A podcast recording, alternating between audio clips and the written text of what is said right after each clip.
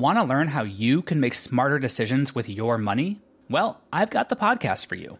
I'm Sean Pyles, and I host NerdWallet's Smart Money Podcast. Our show features our team of nerds, personal finance experts in credit cards, banking, investing, and more. And they'll help you make the most of your money while cutting through the clutter and misinformation in today's world of personal finance.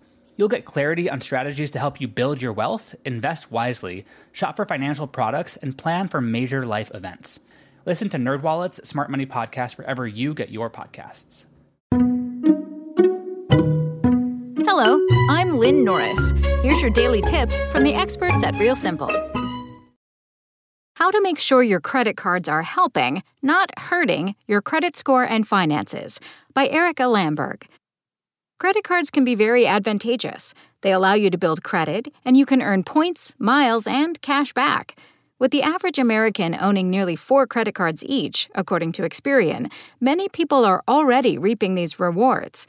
However, mismanaging or losing track of your credit card portfolio can come with consequences that outweigh the benefits. With multiple credit cards, you may pay multiple annual fees, have overlapping benefits, or have airline cards you're no longer using. If you aren't careful, you also run the risk of negatively affecting your credit score and going into unmanageable debt. We asked credit card experts how to pick and choose which cards are worth keeping. I think it's a good idea for everyone to reevaluate their credit cards at least once a year because your lifestyle changes and the market does too, says Ted Rossman, a senior industry analyst with Bankrate. To get an inventory of your credit card accounts, request a free credit report. By federal law, you're entitled to one free report every 12 months from each of the three consumer reporting companies Equifax, Experian, and TransUnion. The easiest way is to request a copy from annualcreditreport.com, but you can also call 877 322 8228. This report will outline all your credit card accounts and provide detailed information on how you have used credit in the past, how much debt you have, and whether or not you've paid your bills on time. The golden rule of responsible credit card use is paying your credit cards in full and on time each month.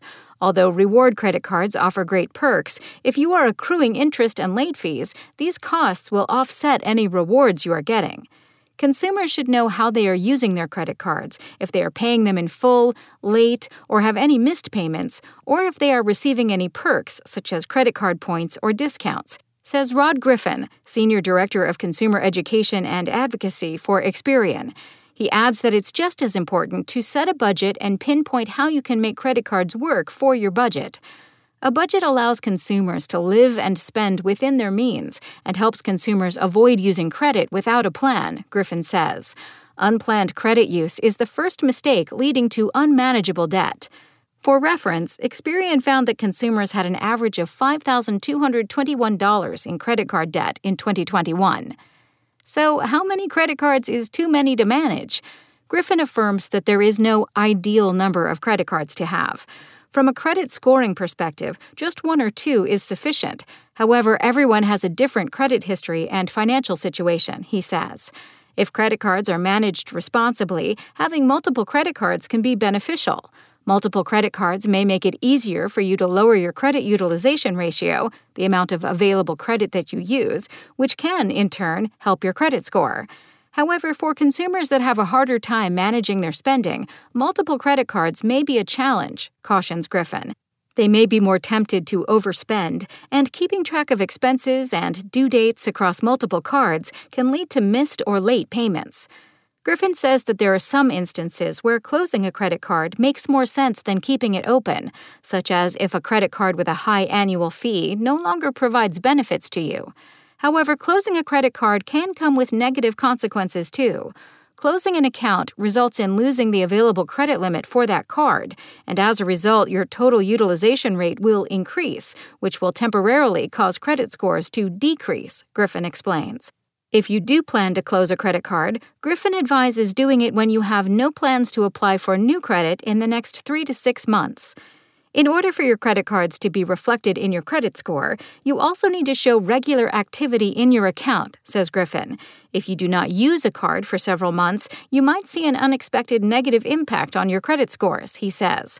To be certain a credit card account is helping, not harming, your credit score, you should make a small purchase every month and pay it in full right away.